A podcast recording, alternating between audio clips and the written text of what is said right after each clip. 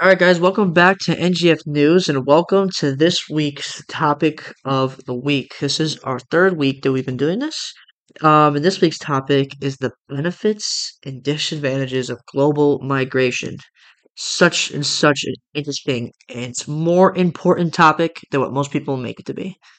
And there's not enough media attention on it either. Yeah, again, another thing that people just don't cover. This is more of a academic or uh, thing, which is And interesting. and if it does get talked about in the news, it's also always views always viewed as a problem. Yeah, the negative Never, implications. never is the media like we need to see the benefits of migration rates as well. So Yeah. what we're gonna do is discuss what the disadvantages are, and we're gonna show you guys that migration can also be a good thing for a country. Yeah, for sure. Uh, for the first thing we're gonna start with is um some statistics on the numbers. So there is an estimated by the World Economic Forum 272 million migrants that move around per year. Um, that is the that is the figure of people who are moving for like asylum seeking and Money. refugees and work and money. Oh, this is for like talking about just Yeah, yeah. leaving for because of conflict. because of con like, well Oh, not okay. not just that but just leaving because of like work or conflict Yeah. or uh I think asylum there's around 3 billion people that move across borders per year so that's like tourism or you know illegal movement of Mhm. people um that's so the the first one is about three and a half percent of the population the 3 billion um that's just a little bit over a fourth um uh, most migrants come from India. They go to the United States as their destination. Uh, some of the factors to include in why people move is tourism, conflict, violence, climate change, the creations of better life, work. Uh, some important terms are refugees and asylum seekers. Um, and then the top five destination countries in the world are the United States, Germany, Saudi Arabia, the Russian Federation, and the United Kingdom. And the top five migrant groups abroad are Indian, Mexicans, the Chinese, the Russians, Syrians. Well, that kind of uh, I don't have much to say on the statistics part, um, because you just banged out everything that I pretty much wanted to say. Um, but most importantly, what we're gonna do now is discuss what are the disadvantages of migration. Um, in my opinion, I believe there are very few disadvantages besides the idea, besides the problem of territorial integrity, what to do with the migrant influx, um, and stuff like that. Yeah. So it's kind of the disadvantages are because of the country's the nation the country's position on migration and what they have to do to deal with it and what the people of the country have to deal with when there's a migrant influx. But now when you have all these influx of migrants, you as a country need to have policy in place to deal with this migration. The problem is countries do not have some sort of emergency policy to deal with migrants. And we could see this back in what was it, 20 remember the video we saw last night? 2015. 2015 where Angela Merkel had to deal with the migrant issues in Germany. And she was pretty stressed and she couldn't control her emotions on how to deal with all these migrant issues. So the first problem can be solved with having an emergency migration emergency migration policy. Yeah. So there are going to be moments where a conflict breaks out, wages in that home country are a problem, the economy is bad, and you'll have these influx of migrants. Countries need to be prepared because we have seen since the 1970s up until now that there is a lot of movement in and out. And I don't know why this is still an issue. Like uh, just to be like blunt, like I don't know why migration is still an issue. We should have we we should know that we need these policies in place that like deal helps us deal with uh with migrants Yeah. and the influx of it.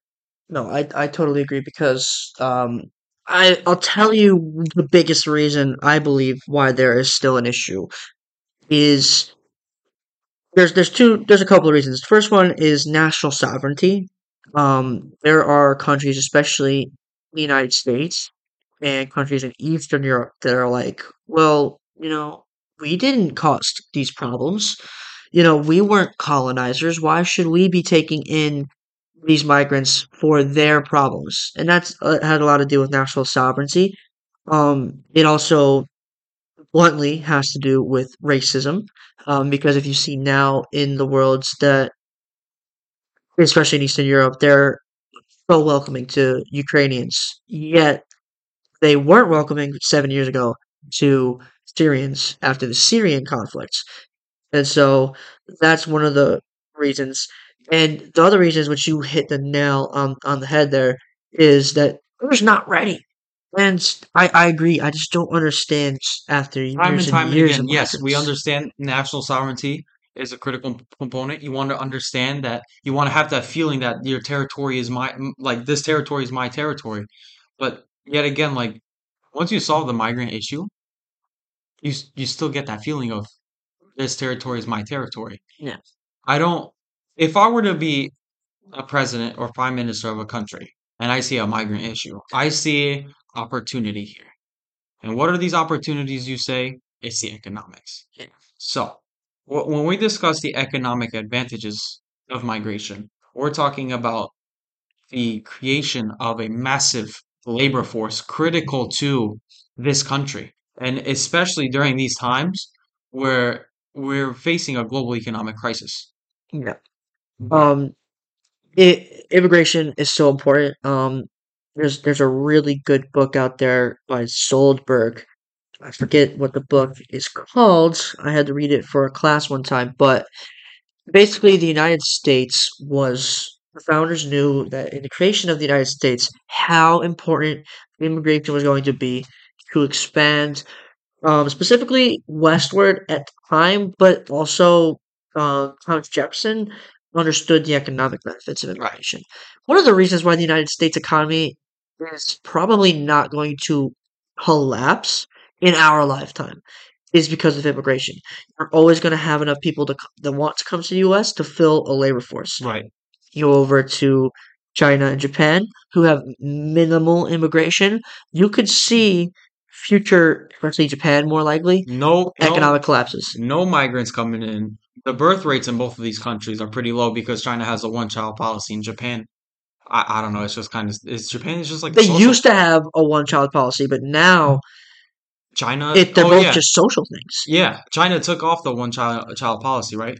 2004, I believe, maybe Yeah, earlier. and now people are like, well, we're just better off with one child because it's just It's an. It, economically better for the individual. so now you have a declining workforce population coming into into play here, and with no migration rates, you're going to have a labor shortage. And you might say, well, migrants bring the the labor increases labor capital, but do we have the jobs to supply for these migrants? And the question and the answer to that is yes, we do. And migrants promote the creation of new jobs as well. Let's say you own hypothetically a construction company. You need workers to handle you have the management side and you have the on on the ground like job sites. You need people on the job site. Would you pick a native born worker or a migrant worker? In my opinion, I would hire the migrant worker. Not because I can pay him less, not because whatever the advantages are, because he migrants tend to be more how do I say this? More they can work more, work harder than the average native born does. And that's that's a that's a fact. Like Yeah. I mean, I, I that's just yeah. Yeah, I mean, s- statistically speaking, too, um, e- especially this is so i- in Europe and the United States, this is like we just believe that those jobs are beneath us for some And that's another unbelievably odd and that's reason. another factor. Because, like, I, I'll never understand it because if you look at the job market for construction and you look at um what what's one of the other electricians, you look at plumbers, they have well no debt because they don't go to school, they don't have to pay for school. They also average salary is like eighty plus thousand dollars. And I'll never understand why Americans don't want to do that work for the money. And so, Well, but it's migrants do. us. Yeah, it's Uh, uh, apparently, it's beneath us. Yeah, We don't want to do into that dirty work. yeah, They don't make money. I, I don't know. But migrants, they come into the country. They go they go to those jobs and end up being more successful. They could put their children through college because of the money they made because of that um work. And sometimes they don't even stick with that with that company wherever they work for that type of work. They make the, they end up being self employed by the end of it. They'll they'll they'll look at what that company is doing. They'll be like, why can't I do it? I'll make more money this way, and they'll go off doing their own thing. So now you have another company being developed as they move from self-employment to getting to a point where they can get an LLC by the Yeah. time you know they get their citizenship and tax identification and whatnot. So now you have more jobs being added, which then migrant will hire need to hire their portion of to add to their um company as well. Yeah.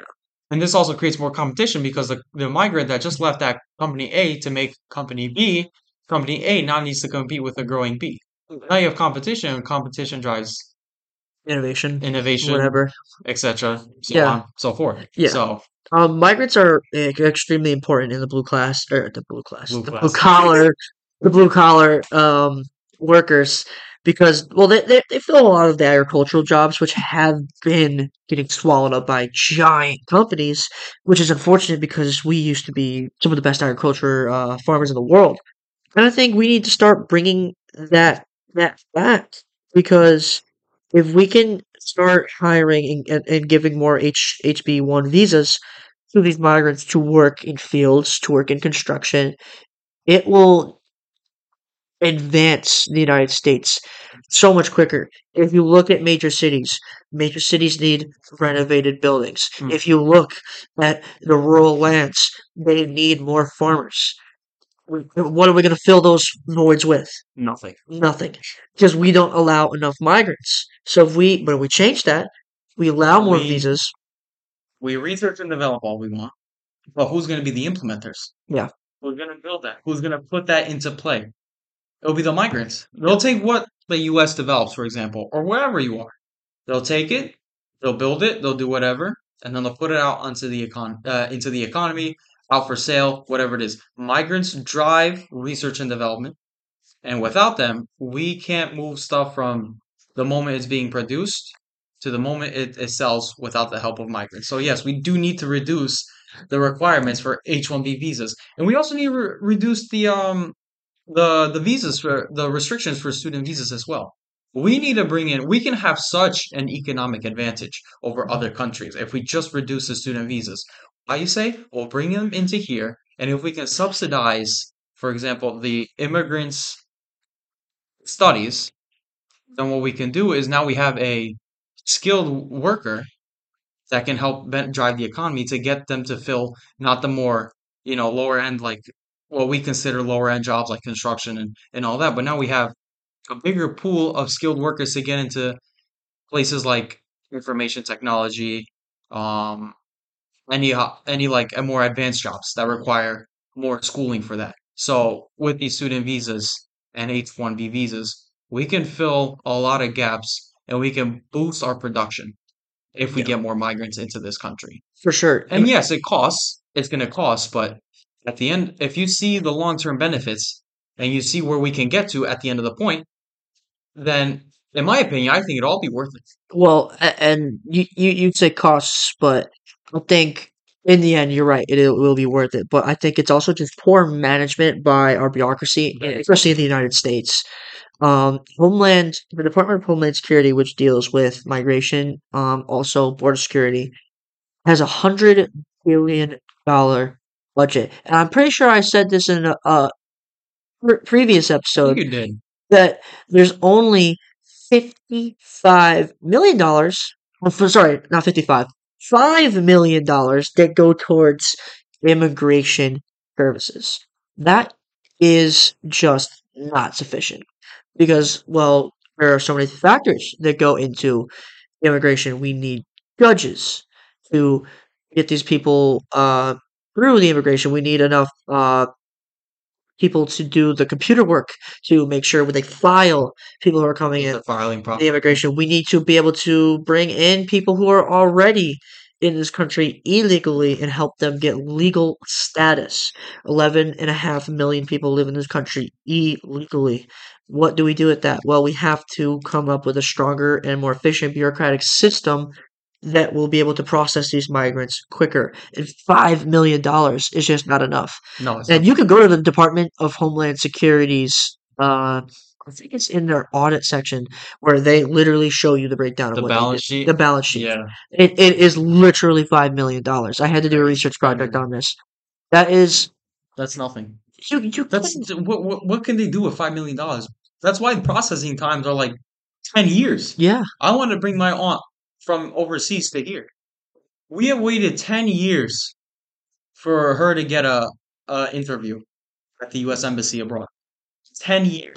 Ridiculous amount of time. That and even to get the process from landing here to the citizenship, it took my myself and my family from from like 2005 we landed here. We got our citizenship at 2011. yeah. Six years to get a citizenship, and the quicker we get these people citizenships, then they become taxpayers. Yep. Then the government gets more tax revenue from income or whatever whatever methods of tax revenue, right, that exist in the United States. So now you have more. Uh, the, the United States will have more ways of generating revenue, which then they could continue to subsidize the innovation industry, the whatever industry they want. So Filling is the labor shortages. exactly. So Yeah. now you have an additional benefit of migration. And well, if you don't know, the Department of Homeland Security was created post 9/11. And that is a huge factor in immigration today. Not just in the US, but around the world. Is security. Um, security in terrorism. Um, you, you see it in the United States post 9/11. You saw it in Paris uh, when the shooting occurred and the bombing occurred during um, the attacks at the Paris Saint Germain Stadium during a French friendly. Attacks in Nice. The attacks in Nice. Um, you go Really, a lot of places in Europe. Germany. Yeah, Germany too. I was just about to say. The UK was taken had, a really bad stabbing issue Yeah. by migrant populations. And this is one of the drawbacks is, like you said, national Security, security. yeah. National security. And this is what causes the fine line between the economic benefits and the possible national security disadvantages. But let's be real here. Like, oh, has is there a proven statistic that Customs and Border Protection has stopped the next big terrorist attack? Not yet. Um, I mean, yes, there hasn't been in, in the United States per se any terrorist attacks like 9/11. I'm quoting if you guys can't see that. I'm quoting. I'm midair. Um, because you can well argue that mass shootings are terrorist attacks, even though they are mostly white American males. They're still terrorists. They're domestic terrorists.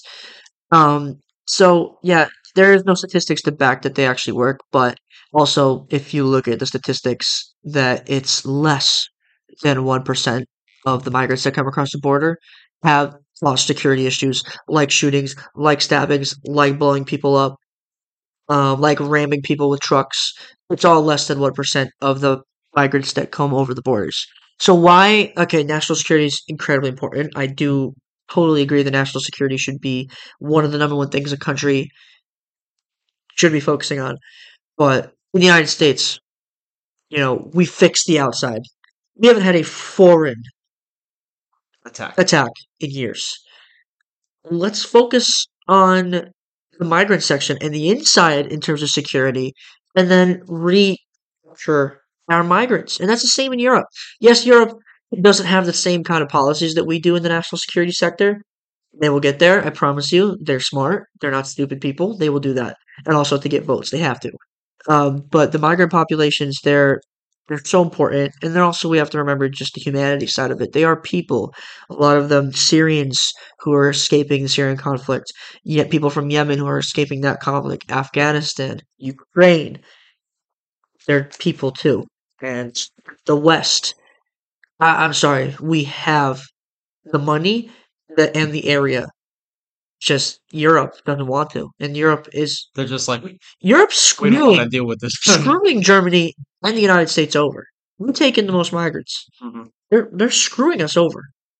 So, um, I hope they change that. Yeah, and I I really hope they change that too. Um, I wanted to talk about a certain point of the sociological uh, sociological aspect of a migrant. So, when migrants come into a country, they'll work, they'll put their children into school. Children becomes essentially a skilled a skilled individual. But what some migrants do, which is pretty interesting, is that they make the money here in the United States, in Europe, or any developed nation, right? Then they bring that money back to invest into their home country. So they'll build infrastructure, they're, they'll build businesses back home, whatever it is, to try to give back to that country. And I've noticed that this is happens particularly a lot in the Balkans, I've noticed, and in some Eastern European countries where they leave, they make the money, and they come back. They can open up hotels, they'll open up resorts, and really whatever that will attract will increase a tourism section of this economy. And this brings in jobs, this forces research and development, innovation, um, and so on and so forth. What they'll do sometimes is they'll bring in stuff that like developed countries have that necessarily we don't have in the developing countries, like certain technologies and stuff like that.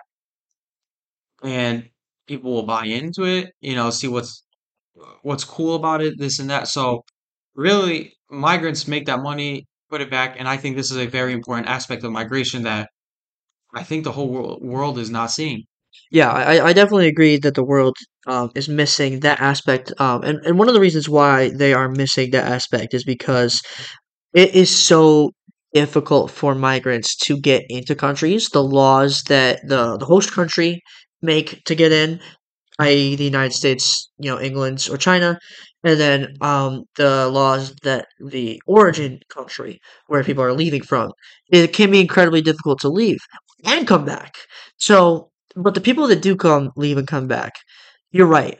It's it's it's incredibly important because what they bring back is not just knowledge. It's capital. It's human capital. And it's a network they can bring back to potentially invest in the country and turn migrants can help turn developing countries into developed countries.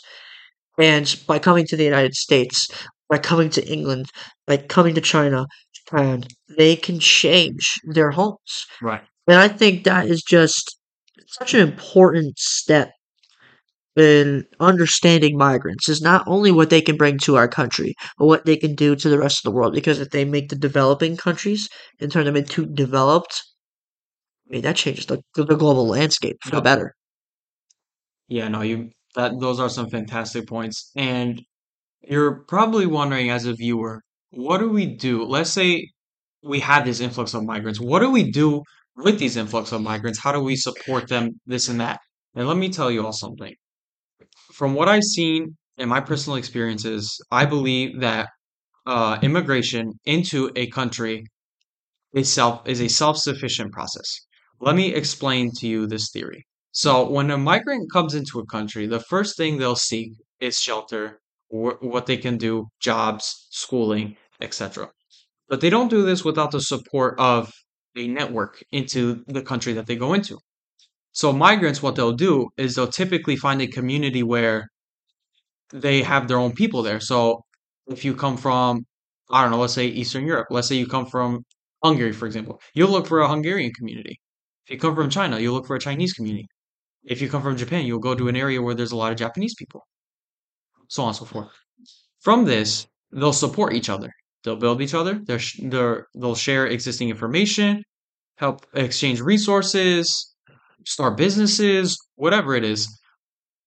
So really, we don't Government of a country doesn't really need to provide any oversight or any support, really, because they'll do it on their own. Yes, migrants will have will stick to like some government um support like like food stamps or whatever it is to get started, but then they'll just go off off of it because of the networks they made and all the information they have acquired from staying within the community, and they'll continue to stay in the community that they already exist in, that they already are a part of, and they'll just they'll just go grow as a community self-sufficiently. Yeah, So, in my opinion, I think immigration migrants are really self uh, migration is a self-sufficient process where little oversight is needed, pretty much. yeah, I agree, and um, I think most most migrants are are able to assimilate one because they have to if they want to Right. live and be, you know, do better than what they were doing, and two, because they really want to. They wouldn't just move here because, okay, I'm just moving to the United States. Because I, That's yeah, you know, who does that? If you love where you live, why would you leave? Um, and for there's other reasons you could love where you live and want to leave for economic reasons or whatnot, but um, they they really want to, and they or, they have to. Um, and, and I do agree they are self sufficient. Uh, but I do also agree. Uh, I think that the United States, countries, Germany, England, and places they should provide just a little bit more. First, obviously, making immigration laws easier. You shouldn't have to live here for ten years to become a part of society. You will understand United States society within two to three years and understand how it works. You'll get sufficient and enough in the language to move right. around. So they should make it easier. And the, the second thing is, is there, like you you said, they are self sufficient. There's enough housing in this country for immigrants to go to. There's so many homes that were built in the so many homes that were built in the last five years But no one's that people occupying no them. one's occupying No one's occupying them because it costs a lot to live in, Yeah, and that's that's a conversation for another day. that's a But conversation for another day. But They should lower those prices to allow immigrants to stay in them. I'm not saying give it to them for free on welfare. They should just lower the prices. Once you fill them, once they get the jobs they want, you can up the rent. And I think that should be a stipulation in the contract where they can have the ability to up the right, rent so they can make money because obviously a they built the place. and pretty much what you said is basically a return on investment. Yeah, You're investing in a migrant to settle down, do what they need to do, and then yes, they'll have more capital. They'll do what they need to do with their money, and everyone's happy at the end of the day. and bring more people to the place, And bring more people, yeah. You know, Because now you're like, hey, I'm settled down in this portion. this place is over here. beautiful. Please come. Yeah. Like, Now you have more people coming in to take up the housing, have more people to bring to get jobs. Everyone's happy at the end of the start the communities. Yeah. Exactly. And so, yeah, I, mean, migrants are such people overlook this issue, um, especially uh, policymakers. Um, they they look at the security side of migration and um, for for good reasons post 9-11. But now, you know, we've we solved a lot of those issues of security post 9-11. I think it's time to shift the narrative towards making legal immigration easier and you know allowing more migrants to come into this country. I mean, especially in, in Europe as well, because you look at the United States. I mean, we are a nation of immigrants, as people will always say. We are, we are, in fact, a nation of immigrants. No matter what people say, we are not conquerors. We are a nation of immigrants. We did not. We we are. We were built on immigration. We had to build on immigration in order to sustain this giant land Agreed. that we live on. And we do live. We we're gonna shift from the idea of what you said before, the idea of national security, protecting country. This promotes. Well, we live in a world where interdependence is becoming the new norm. Interdependence of countries. We need free movement of labor because as the world continues to develop, we need that that social capital, right, to fulfill this um, increase of just innovation, industry. This is all the next. This is the next like after the Russia Ukraine war, in my opinion, is going to be this new move towards converging all these countries and creating a new level of interdependence to get out of the economic problems we are in. So, yes, we do need a more free movement of labor, more free movement of people, and we need more emergency policies to deal with if there's, you know, God forbid, another crisis or conflict or whatever it is to deal with this influx of migrants, get them a job, get them a place to live, and add them to the part of have them be a critical component of the economy. They'll be they'll be the, they're important for for the businesses. Businesses need labor, governments need tax revenue. So Yeah. that's my two cents. Yeah, global globalization isn't going anywhere. Um, and for people to think it is, they're they're just it's like I'm not saying that your opinion is bad. I'm just telling you statistically and factually, This is the direction we're The direction we're going is converging economies, converging governments. Not not in the sense of like political unions, but economic unions. Yeah. Um, Uh, no so country is going to lose their yeah, territorial their sovereignty or whatever. but economically we're going to be integrated. But sovereignty will still be will still continue to be a thing because it makes us us. If Yeah, the entire world becomes one, then that's we're just yeah. a human. We don't have we don't have culture. We don't have traditions. We lose all that. But yes, Don't want to use the identity for sure. right. Um, but yeah, I think that because of globalization, Um, obviously, there has to be policies in place to, you know, minimize illegal immigration, to keep security as an important factor, have certain rules, uh, but those will come with time and you understanding mitigate illegal immigration if you make the legal immigration process easier. Easier, it, So it'll now change it. you're pushing people to go into the legal immigration route because it's easier, because people illegally immigrate because it's harder. Yes, that It's hard. Then what they'll do is they'll go in, they'll try to have birth, they'll try to give birth to a baby in that home country. They'll do any, they'll do anything but follow the legal immigration process because it's so it's difficult, it's very difficult. It's impossible to become a, a citizen nowadays. especially an American oh citizen. Oh my. God, yeah. So difficult. But yeah, I mean, I hope, I hope this like fills your guys' understanding on migration because And it's hard to condense everything so in yeah. 30 something minutes, 40 minutes, or But yeah, it, it's so overlooked as a factor um in how the world is emerging because we we always talk about oh globalization, oh emerging economies, oh you know technology, you know whatever it, it may be, and I feel like immigration is just and migration is just overlooked all the time. It, and it's the most important factor because you what are you going to fill those economies with? Migrants. What are you going to fill those technical innovation innovative jobs? Migrants. What are you going to. Fill those blue collar workers with? Migrants. Migrants. So um, I think if we start to understand migrants, why they move, understand where they're moving to, and create policies to help them out, um, it'll change our world and make it better, make it a better place. Totally agree. I think there will be a lot more peace once there's more more free movement of labor as well. Because we do have, we're, we're getting to a point where there's free movement of goods and services, but Labor's not the not the labor. Labor's not being prioritized. So yeah, um, that's pretty much all things I I have to say. Really. Uh, do you have any additional? No, just you know, do your own research, spread the awareness on this as well. I'd say is one thing um, that we kind of haven't really highlighted in the last couple of episodes. Spread awareness on these issues because Absolutely. they're the ones that we are trying to cover are things that are not Talked really about. talked about outside of maybe like university classes that are in specific niche Yeah. majors.